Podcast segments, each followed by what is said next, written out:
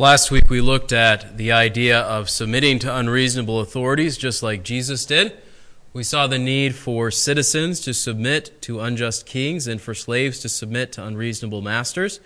And today we'll see God's words through Peter for wives to submit to even potentially unbelieving husbands, and then also for husbands to honor their wives. Today I think Peter's focus in chapter 3, verses 1 through 7, is to value what God finds valuable in marriage. The first thing that we see here is this idea of wives submitting to unbelieving husbands. Though the Bible has many warnings against believers marrying unbelievers, sometimes Christians ignore these warnings, or sometimes two unbelievers will marry each other and then one becomes a believer. Paul discusses this reality, for example, in 1 Corinthians chapter 7. Some wives also just find themselves in the state of having unbelieving husbands, such as apparently Timothy's mother Eunice in 2 Timothy 1:5, who had a Gentile husband who didn't seem to be around to help raise Timothy, or at least to teach him about things of God. Peter's focus here, though, is not so much on whether you should marry an unbeliever, or whether it is okay for a marriage between a believer and an unbeliever to end at some point. Instead, Peter points to attitudes and behaviors that God can use of a believing wife to bring an unbelieving husband to salvation, or for a believing wife to honor a believing husband. So the first thing we see here in verses 1 and 2 is this idea of submitting with chaste and respectful behavior. Now, this passage is saying to submit even if your husband is disobedient to God's word, so that God can use your behavior as a powerful testimony of His grace. Submission is a word that's often misunderstood in our society today. Submission is not a absolute obedience, because as we saw even in Peter's own experience, as we looked last week, when he was told by the authorities of government over him, both religious and otherwise, that he could, for example, not keep preaching and telling people about Jesus, he said, we have to keep doing this. And when they told him again not to do it, he said, we have to obey God rather than men. And so this is not an absolute obedience that never questions, never has any hesitation about what's being asked, because the exact same word is used of citizens toward government and of slaves toward masters, and here of wives toward husbands. It is also not intended to be a kind of subjugation that is forced by the husband toward the wife. This is not, husbands, make your wives submit. This is, wives, for God's sake, submit to your husbands. In all, as we saw last week, submission is a recognition of authority structures that God has established. What are some examples of what this might look like? Well, perhaps the husband says something like, don't pray, don't gather at church, don't mention Jesus. A wife would still be obligated to God over her husband in that instance and still need to do those things.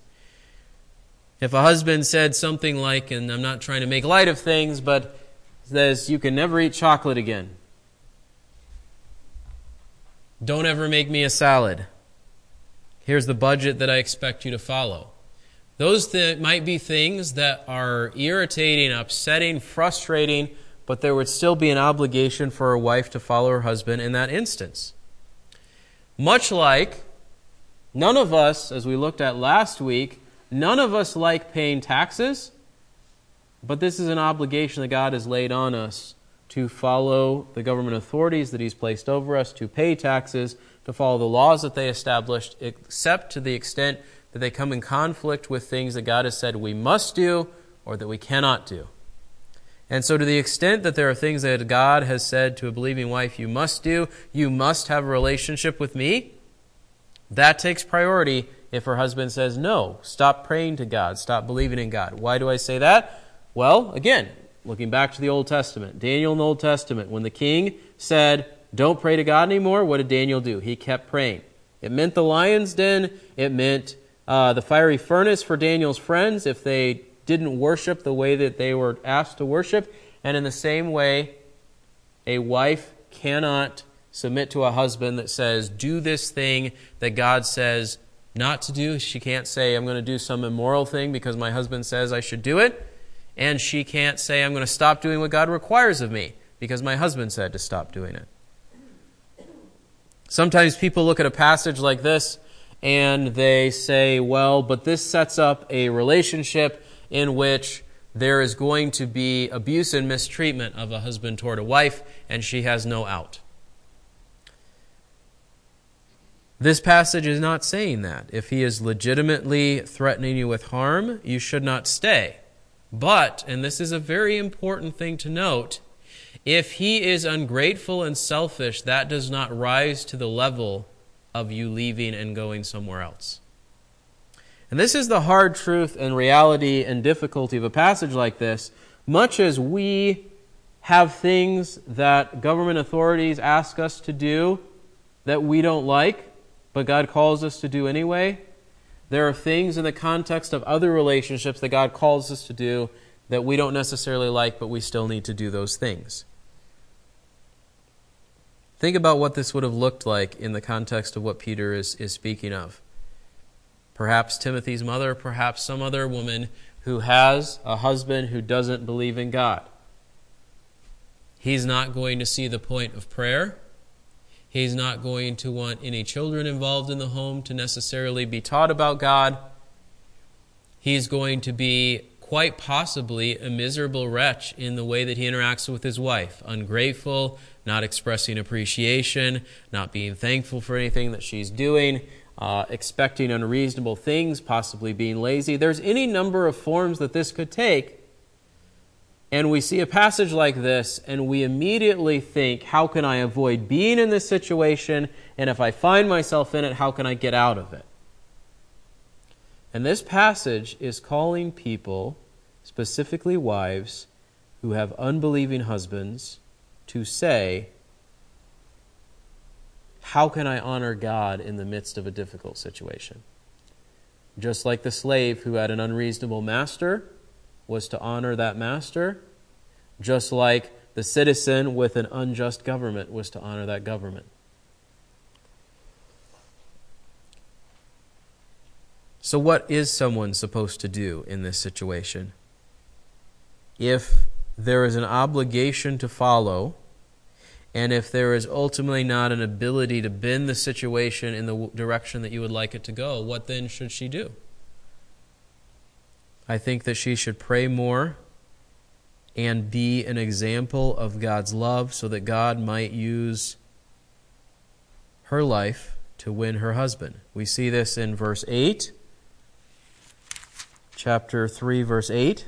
We see this also in chapter 3, verse 20. It talks about those who were disobedient before in other places as well. In chapter 4, verse 17, it talks about those who do not obey the gospel of God. These are parallel phrases where this idea of obedience is used. And then in John 3:36, it has this sober warning. It says, he who believes in the Son has eternal life, but he who does not obey the Son will not see life, but the wrath of God abides on him. And so there should be a sense of compassion for those of us who know God toward those who do not, that by our life and example and words and everything about it, that God would use that to win that person and bring him to himself. Here's a really important point that we see also in verse 2. It is to submit with purity of life and respect, but I think in context it is respect for God. Now, are there other passages that talk about a wife respecting her husband? Yes, we see that in Ephesians 5, for example, and perhaps also in Colossians. But in this passage, the respect in context, given the context of what Peter has said up to this point, appears to be for God. Why purity? Why innocence? Why being chaste? Because God himself is pure. There is an idea here that she is living in such a way that there is no grounds for accusation. Paul talks about being jealous of the Corinthians in 2 Corinthians 11:2, that to Christ I might present you as a pure virgin. In Philippians 4:8 it says, think on things that are pure. in Titus 2:5, it talks about the idea that older women are to teach younger women to be sensible, to be pure, workers at home, kind, and so forth. And then in 1 John chapter 3, verse 3, it says, "Everyone who has this hope fixed on Him, on God, purifies himself, just as He, as God, is pure." And so why is she living in a way that's pure? It's not ultimately to please her husband or to be well thought of by the people around her, but because it is becoming like God in who God is, and because God Himself is pure. Peter also, I think, has this implied idea that we've already talked about earlier in the book, that to the extent that you're living in a way that is right, there is no basis for legitimate accusation against your life. Why do I say fear or respect for God? Because in chapter 1, verse 17, it says, "If you address as Father, the one who impartially judges according to each one's work, conduct yourselves in fear during the time of your stay on earth." The fear in this passage, this respect in this passage, is toward God, not primarily toward her husband. And the idea would be, here's a wife who has fear of God demonstrated in her life, and her husband sees that fear of God, and that in turn leads him to fear God. So it is a submission with pure and fear of God kind of behavior. Purity of life in God's sight, fear of God that is exemplified before even a husband who is unbelieving.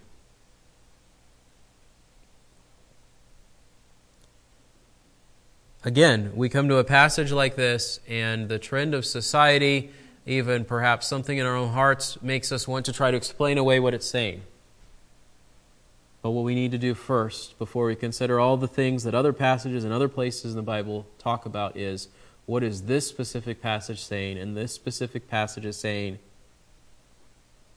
to a wife who has a husband who doesn't know God, live your life in such a way that God can use your testimony and your relationship with God to bring him to a relationship with God. Don't immediately abandon it because it's difficult. Don't immediately look for a way to make it better because it's not what you hoped and dreamed for and expected. To the extent that you can, like Jesus, entrust your soul to God in the moment in which you find yourself, do that. Now again, there are people who have used this as a justification for saying that a wife should stay in a situation where her husband is abusing her or threatening harm to children or things like that. That is not at all what this is getting at. But nor is it saying, here's your easy out when life gets difficult. And so we need to maintain that biblical balance.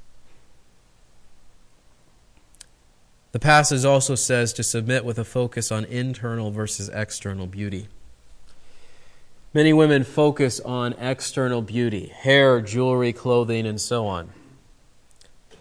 Here is the challenge with that. The reality is that beauty fades, at least external beauty as we commonly think of it, no matter what you do. So take something like wrinkles, right? How can you avoid wrinkles? Well, if you smile, you get what are called laugh lines, right? So we might say, well, the solution is never smile. That's a solution, but not the right one, right? Society would say, well, okay, here's this cream we're going to sell you. Here's this procedure we're going to sell you. Here's this thing you can do. The reality is that if you succeed in all of those things, time and age will still catch up to you. I'm not trying to be pessimistic. I'm just saying, to the extent that society sells you the lie that the most important thing is how you look on the outside, it is a temporary goal. Beyond that, standards of beauty are fickle, right? In this decade, be really thin. In that decade, be really thick. In this decade, wear this style of clothing. In that decade, wear the other style of clothing. We were looking at, Sarah had some old record albums, vinyl with the cardboard covers. And there was a lady that had, I don't forget what the style of hair, but where you put it way up in the air and lots of hairspray, right? From maybe the 60s or 70s. We look at that now and we're like, maybe not. Another 30 years, people will probably be doing that again. How do I know that? Because I'm pretty sure bell-bottoms were a thing when my parents were younger, and now they're a thing again, or they were, 3 years ago. The point is, standards of beauty, fashion, style, all these things are fickle, right? Why? Well, for one, we have a consumeristic society, so to the extent that we can tell you that what you bought last year is no good and you have to buy a new thing, then that drives sort of this engine of industry and manufacturing and consumption. And the reality is, if you don't really have anything important to focus on in life, then you're going to be always chasing after all these trends. And I'm not saying that we have to completely ignore them or that it's sin if you try to be somewhat stylish or anything like that. The point is not there can be no color and interest in our lives, right? That's not the point. The point is, because these things are fickle, if you fix your hope of your acceptance of the people around you accepting you, of your husband loving you, of God being pleased with you, on something as empty and kind of pointless as the style of clothing that you wear, or the things that you do with your hair, or the kind of jewelry that you put on, you're chasing after a goal that you're never really going to achieve. So beauty fades ultimately no matter what you do. Standards of beauty are fickle, and the lie is that the outside matters most. Instead, this passage says, let your internal beauty of a gentle and quiet spirit shine through regardless of your external adornment. And this is where I think the main point of the message I'm trying to get at is value what God finds valuable. What does God value of a woman in the context of the way that she lives her life? The imperishable quality of a gentle and quiet spirit, which is precious in the sight of God. Another synonym of that would be it's costly in the sight of God. This is the same word that's used to describe the jar of perfume, ointment, whatever you want to call it, that Mary breaks and wipes on Jesus' feet.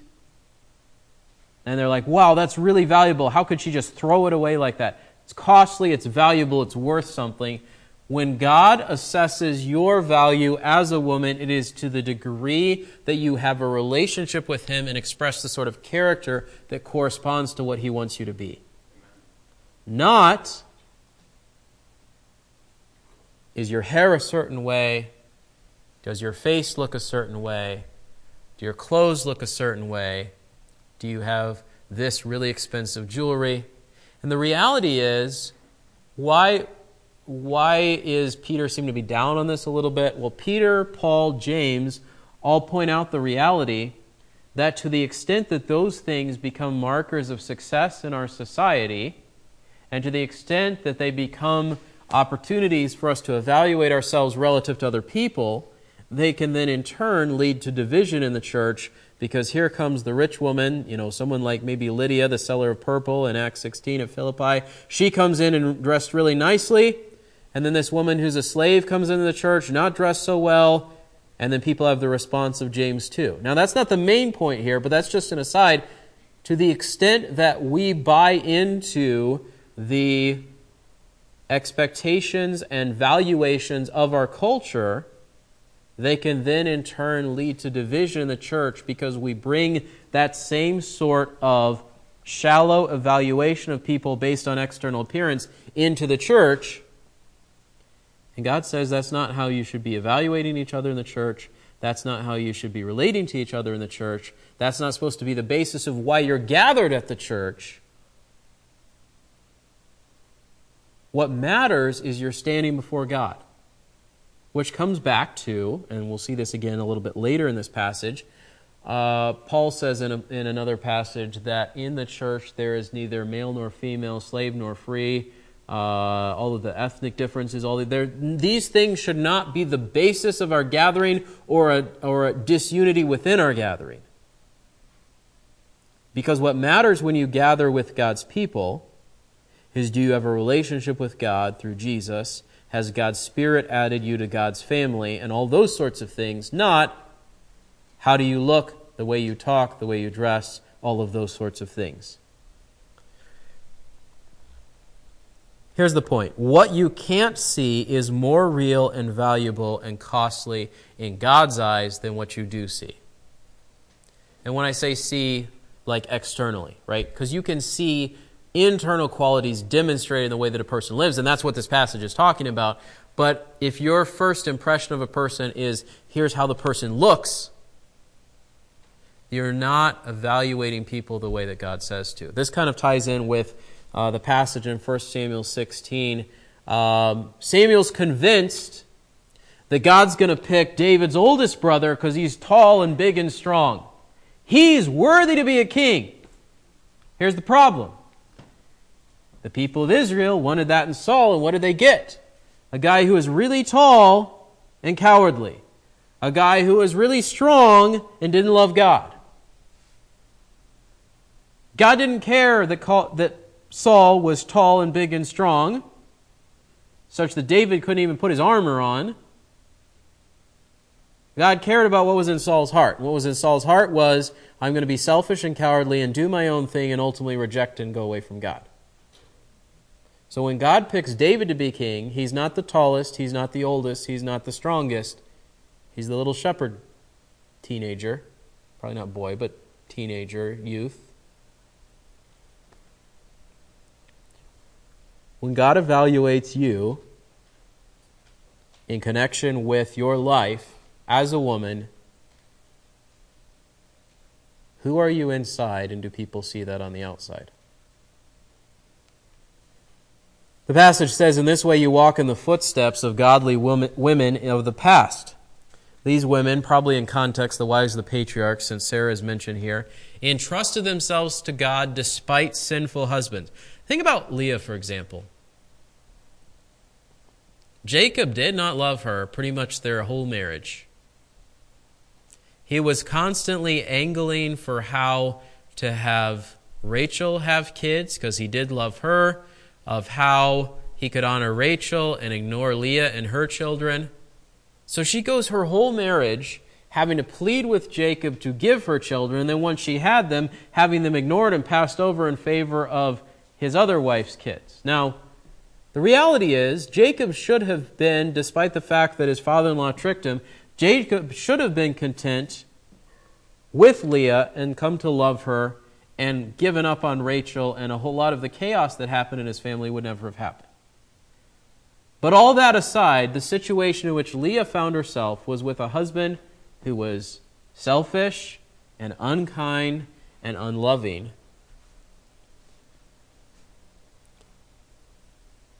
And yet, as best we can tell from the context of Scripture, she never stopped trying to win his love and build a relationship with him.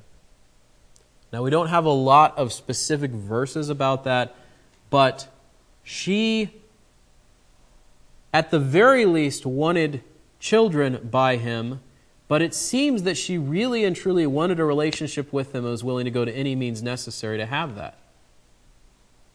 And so when you have someone like Leah, who stuck with her husband despite the fact that he didn't love her and despite the fact that there was all this chaos in her family, you, I think, catch a little bit of a glimpse of what Peter's talking about in this passage.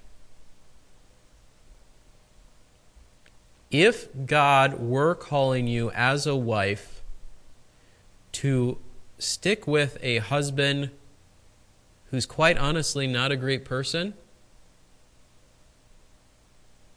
would you do it if in the end God used it to bring him to believe in Jesus?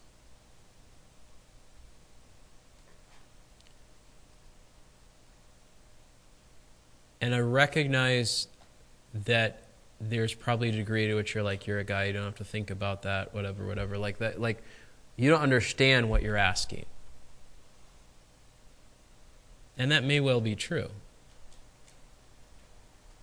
But God understood what he was asking through Peter. Like I said earlier, this passage is not a tool for someone to manipulate a woman who is being legitimately threatened to stay indefinitely in a relationship like that. But to the extent that you feel like your husband doesn't love you like the way that you want, or doesn't appreciate you the way that he should, if that leads you to bitterness and trying to get back at him and trying to make his life miserable in little ways because he's making your life miserable, this passage would say, here is something that God is calling you to instead. If you hope in God, adorn yourself with internal beauty that trusts in God and what he's doing in your life. You are daughters of Sarah, it says, if you do what is right without any dread. So verse 2 says, as they observe your chaste and fearful or respectful behavior. I think in verse 2 it's fear of God. In verse 6, do what is right without being frightened by any fear. It's without being full of any dread. So, you ever had that sinking feeling when you're certain something bad is about to happen? That's, I think, what he's getting at. And not just, I forgot to do my homework, I'm going to get a bad grade, like that sort of dread, but like a far more significant dread, like something really, really bad is about to happen. So here's what theoretically could have been going on in someone's mind. My husband doesn't love God. God wants me to have a relationship with him, expressed perhaps through prayer. If I pray, what is he going to do? And being so full of fear and dread of what he's going to do that you say, I'm not going to do what God's going to do, and you fear him more than God. And so that, I think, is what Peter is getting at here. Not that there's no reason to fear, because there might well have been. Not that there's no potential threat of consequence, because there very, very well may have been. But to the extent that you are afraid of one thing over another, you are more concerned about what is pleasing to God than you are about the consequences that come from living in a way that's pleasing to God, that could come from the people around you. And this is how it ties into what we looked at last week. If you are most fearful of the threat that a corrupt, unjust authority might pose to you, you're going to say, I'm not going to speak about Jesus because I could end up in jail. I'm not going to fall after Jesus because they could take my stuff away from me. I'm not going to do this, that, or the other thing because all of this bad could happen. This passage is saying, if as a wife you allow yourself not to be full of dread of the bad things that might be happen, all of the what ifs, and instead you say, I'm living in a way that fears God, then you're walking in Sarah's footsteps. I think this ties in particularly to what we're going to see in chapter 3, verse 14. But even if you should suffer for the sake of righteousness, you are blessed, and do not fear their intimidation, and do not be troubled. We're going to get to that a little bit later, but I think that is what Peter is anticipating saying shortly. Specifically, the question mark in someone's mind is God going to keep his word? Is he going to look after me? Is he going to be faithful to me in this situation when it doesn't look very likely like it's going to turn out well? Sarah is a fascinating example that he uses here. Sarah follows Abraham to a new land, leaves her family, moves hundreds of miles away, I forget the exact distance, from where they were down to the land of Canaan, probably never to see her family again. She follows her husband. She follows him despite his sinful decisions, or at least foolish decisions. Pharaoh says, hey, I want to add your wife to my harem. And Abraham's like, I don't want to die, so okay. And you lie, and everything will be okay. And God protects Sarah from being defiled by Pharaoh. And the same thing happens again with one of the kings of the Canaanites. God protects Sarah in both those instances, but she follows Abraham despite clearly foolish and potentially sinful decisions that he makes. Sarah follows Abraham and Abraham's God even with imperfect faith. You don't have to turn there, but I'm going to read you a few verses from Genesis chapter 18. In Genesis 18, we find the passage that is probably being referenced here by Peter.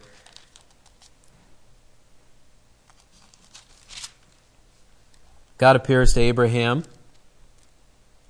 and has a conversation with him, and he prepares a meal for him and all of this.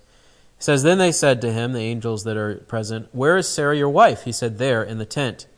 He said, "I will surely return to you at this time next year, and Sarah your wife will have a son." And Sarah was listening at the tent door which was behind him. Now Abraham and Sarah were old, advanced in age. Sarah was past childbearing. Sarah laughed to herself, saying, "After I become old, shall I have pleasure, my Lord being old also?" And the Lord said to Abraham, "Why did Sarah laugh, saying, 'Shall I indeed bear a child when I am so old?' Is anything too difficult for the Lord? At the appointed time I will return to you at this time next year, and Sarah will have a son." Sarah denied it, however, saying, "I did not laugh," for she was afraid. And he said, "No, but you did laugh." Why of all the passages would Peter pick this one as an example of Sarah being the sort of woman that faithful wives should look up to and pattern themselves after? Being from a human perspective, this is her worst moment. God says, "I'm going to do this amazing thing." She's like, "Yeah, right." And yet, in that moment, what elements do we see? She recognizes that Abraham is her husband. She calls him Lord, like he is. I mean, the word is literally like God, ruler, master, like all of those ideas wrapped up in one when she refers to him in verse 12. So there is clearly an attitude, a recognition of the relationship of the authority structure that she finds herself in, which is what Peter's getting at the beginning of chapter 3. This submission idea. There is a recognition of her desire for kids, even though she knows, humanly speaking, it's impossible. There's also this element of fear, right? But what she's afraid of there? She's afraid that God's going to be displeased with her because she laughed at his word. Here, in Peter's passage, he says, don't be afraid of what the people around you are going to do. So even in that moment of imperfect faith, Sarah expresses fear of God, submission to her husband, despite the fact that she laughs about the reality that she doesn't think it can happen. You know what her son ends up getting named? Isaac, which means laughter.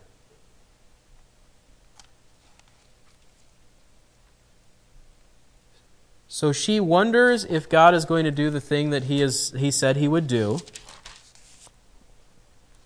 And then Isaac is born. Abraham calls him laughter. Whether that was his idea or Sarah's idea, we don't know. But every time she calls her son, she's reminded of this moment, I'm sure.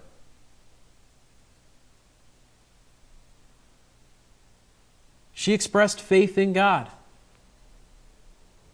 So why should wives pattern themselves after Sarah? Why should they do all these things? Wives should submit to even unbelieving husbands because God finds a gentle and quiet spirit in the face of persecution or difficulty to be costly and valuable. It's interesting in the other two sections of this sort of grouping here, citizens and government, slaves and masters, wives and husbands, there is not a corresponding description of what the authority is supposed to do. But in this one there is. Husbands, dwell with your wives. And I know in verse 7 it says live with your wives, but the word is a little bit more than just like be in the same house. It's like dwell. It's be present with. It's all of those sorts of ideas. Peter here focuses on the idea of making a home with your wife. Don't treat her like a roommate or a child. She is family, and in important ways in God's sight is your equal. It says dwell in an understanding way in the first part of verse 7. Understanding what? Understanding that she is weaker, and the weakness here is not because she is potentially more open or expressive emotionally. And that's a lie that our culture has perpetrated. Women are weaker because they cry more. And so then guys sort of get smug and they're like, so we are better because we don't cry. Men don't cry. The reality is not that women express emotion more than men. It's that they express certain emotions more than men as a general rule. You ever ridden with a guy in traffic? He's definitely expressing emotion. It's just not that he's usually crying. It's usually that he's mad, right? So it's not that men don't express emotion and women do, so men are better than women. The weakness here, in all likelihood, in the context, is probably about physical strength, because he uses the same word here that is translated in the passage where Paul talks about the idea of vessel, like the content of your body, like the container in which you find yourself. It's the idea that's more fragile or weaker or something like that, right? So Paul says in 1 Thessalonians 4, possess your own vessel in sanctity and honor. And then it talks in, I think, Romans 9 about vessels for use honorably or dishonorably. The idea is basically, I think, as a general rule, men are constitutionally, like in their physical nature, stronger in certain ways than women are. And that's not a demeaning thing to recognize. That's just a reality. Now, the also reality that we have to recognize is there are women who break that trend, right? There are women who could lift like 1,000 pounds deadlift. And the reasons they're able to do that is neither here nor there. But some women are really, really, really strong, right? But on average, men are stronger than women when it comes to the way that God has designed them physically. We also have to recognize that this is not an absolute statement when it comes to something like childbearing, because women go through in childbearing what would make a grown man cry and uncontrollably for days on end, right? So we're not denying those basic realities, right? But Paul is saying, recognize that she is weaker and that she is different, a woman and not a man, which is a distinction that's lost in society today.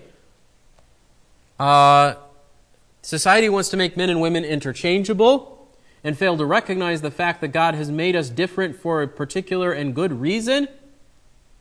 For men to be fathers, for women to be mothers, for men to go out and fight and do all these sorts of things, for women to care and nurture and love in a way that most men are not patient enough to do. And we could be by God's help, but just dispositionally and just the way that God has made us, men and women are different. And society wants to act like that's something that you can just change by medicine, by surgery, by just sort of flipping a switch in your head, and then we're just interchangeable, right? And that's not the case. And we lose the beauty of the design that God has set up when we act as though that's the way that things are. God has made women different but important. Paul goes on to this in his discussion about the way that he's structured the church. The church is made up of people who have differing gifts and abilities, but this person doesn't say, well, I just help serve meals, so I'm not as important as the person who plays the piano. Or I just do this, so I'm not as important as the person who sings. Or whatever else. Like, we, in the context of the church, can start to get these attitudes, well, I'm better because I do blank. And Paul says to the Corinthians, stop being childish and thinking of yourselves that way. And Peter is similarly saying to husbands who want to view their wives in a demeaning way as lesser than themselves, stop being childish. God has made you different. That doesn't mean that you're worse or better. And so not just dwell in according to knowledge, and most likely according to knowledge in an understanding way. It's literally, the phrase is according to knowledge. According to knowledge probably of God. To the extent that you have a relationship with God, that informs your relationship with your wife. So do you dwell with your wife according to knowledge in the context of your own relationship with God? Dwell with her by showing her honor. Because, in verse 7, she is a fellow heir of the grace of God. She is a fellow recipient of God's eternal life. What does this look like? 1 Peter 1:4, to obtain an inheritance which is imperishable, undefiled, and will not fade away, reserved in heaven for you. And in chapter 3, verse 9, you're going to inherit a blessing. She is an heir with you of salvation, of God's blessing, and so recognize that you're standing before God as unequal ground. Also recognize that you need to show her honor because your prayers to God will fail if you dishonor her. 1 Peter 3, verse 12, the eyes of the Lord are toward the righteous, and his ears attend to their prayer, but the face of the Lord is against those who do evil. So honoring her is giving value and recognition, even as God the Father directed toward God the Son. And I don't say that lightly, because 1 Corinthians 11, Paul makes this parallel. Father over son, Christ over church, husband over wife. If the parallel holds, that means that we cannot say that there is in the relationships where there is a parallel, right? So father over son. Is the father better than the son? They're both God. The one about Christ over the church is a little bit tricky because Jesus is God and the church is not God, so it's not a one-for-one relationship. But with husband and wife, again, we go back to two of the same kind, if you will, right? The husband is human, the wife is human, so the wife is not less human because she is a wife. So this passage, I think, is saying don't treat her as inferior, don't treat her as your servant. Husbands should value wives despite their differences from men because God sees them as equally valuable and worthy of eternal life through Jesus' work.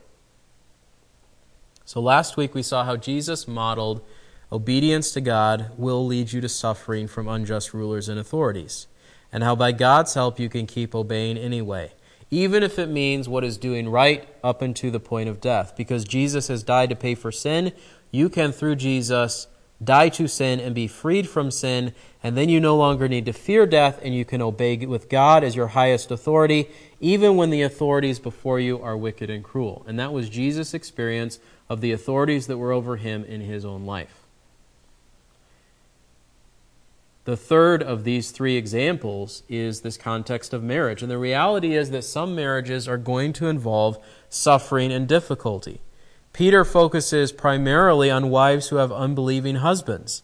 Such husbands are not going to value their wives' faith in God, and yet God can use that faith to bring unbelieving husbands to true belief. And so, as a wife, whether your husband loves and follows God or not, you can submit to him. Don't believe the lie of society that what matters most is external beauty or feeling empowered or some other inachievable and worthless goal. Value what God values for you as a woman and specifically as a wife, that you have a gentle and quiet spirit flowing out of a real and abiding relationship with God.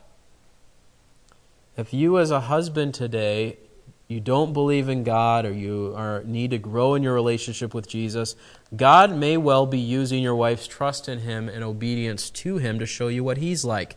He is kind when we are unkind. He's faithful when we don't keep our promises. He's forgiving when we don't deserve it.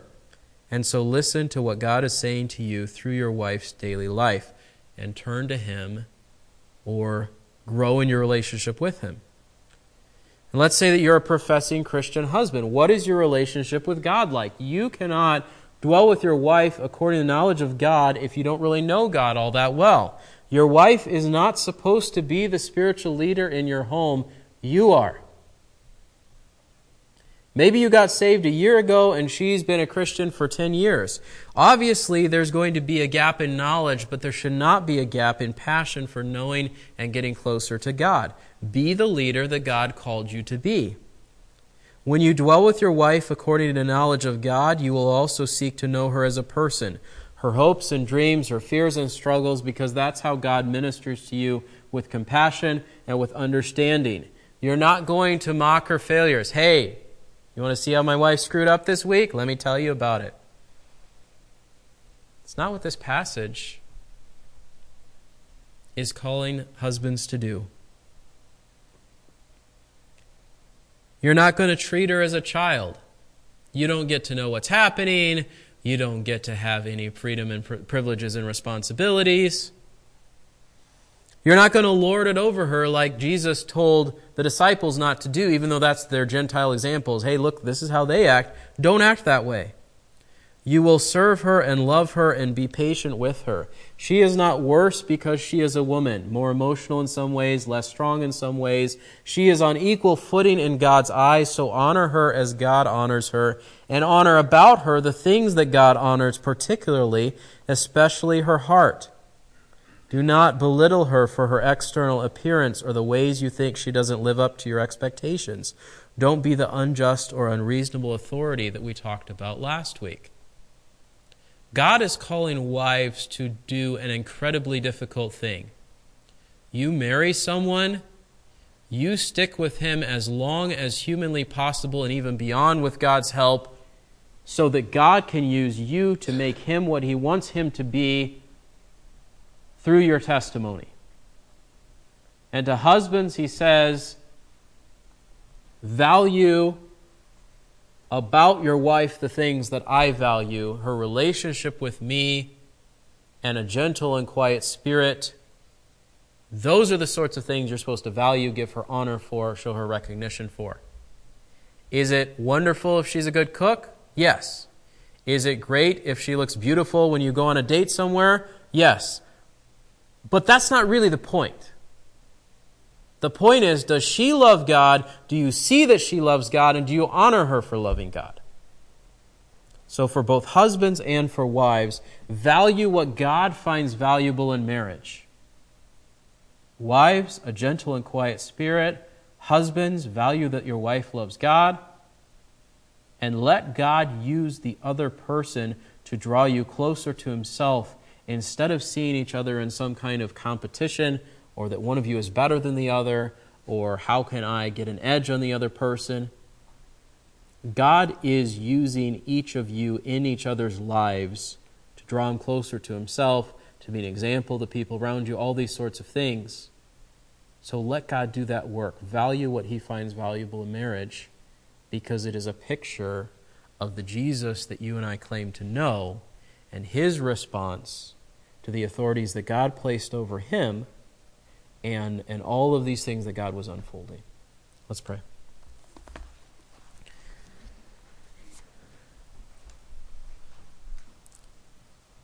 Father, as we consider passages like this, we realize that what you call us to do as your people is usually not complicated, but it is rarely easy.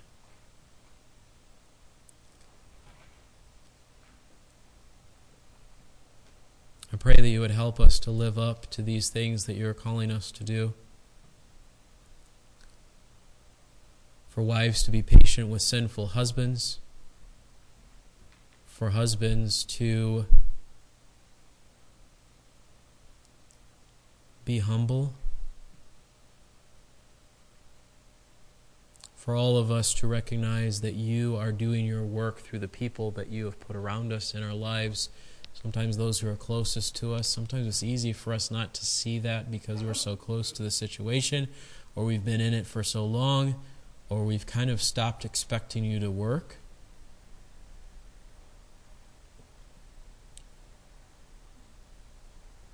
Lord, I recognize that there are people here today who aren't married because they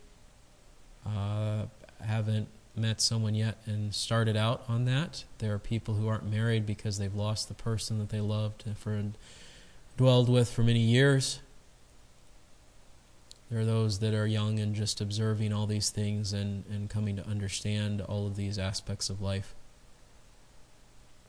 But this passage is primarily geared toward those who are presently married and the attitudes and responses that we're supposed to have. And so I pray that you would help us to pay attention to those things and to live them out in a way that honors you, trusting that you will keep your promises, recognizing that even when life is hard, it doesn't mean that you've abandoned us, looking for ways to be pleasing to you in whatever situation we find ourselves, because there is this great and wonderful salvation and inheritance that you have laid out before us that we're pressing toward and expecting and looking to. And so all of the moments between then and now are, in a sense, getting us ready to enjoy that, and in a sense, inspiring other people around us toward that end as well. Help us to see that as a good goal and to press on toward it and not give up too soon. We pray all these things in Christ's name. Amen. If you would stay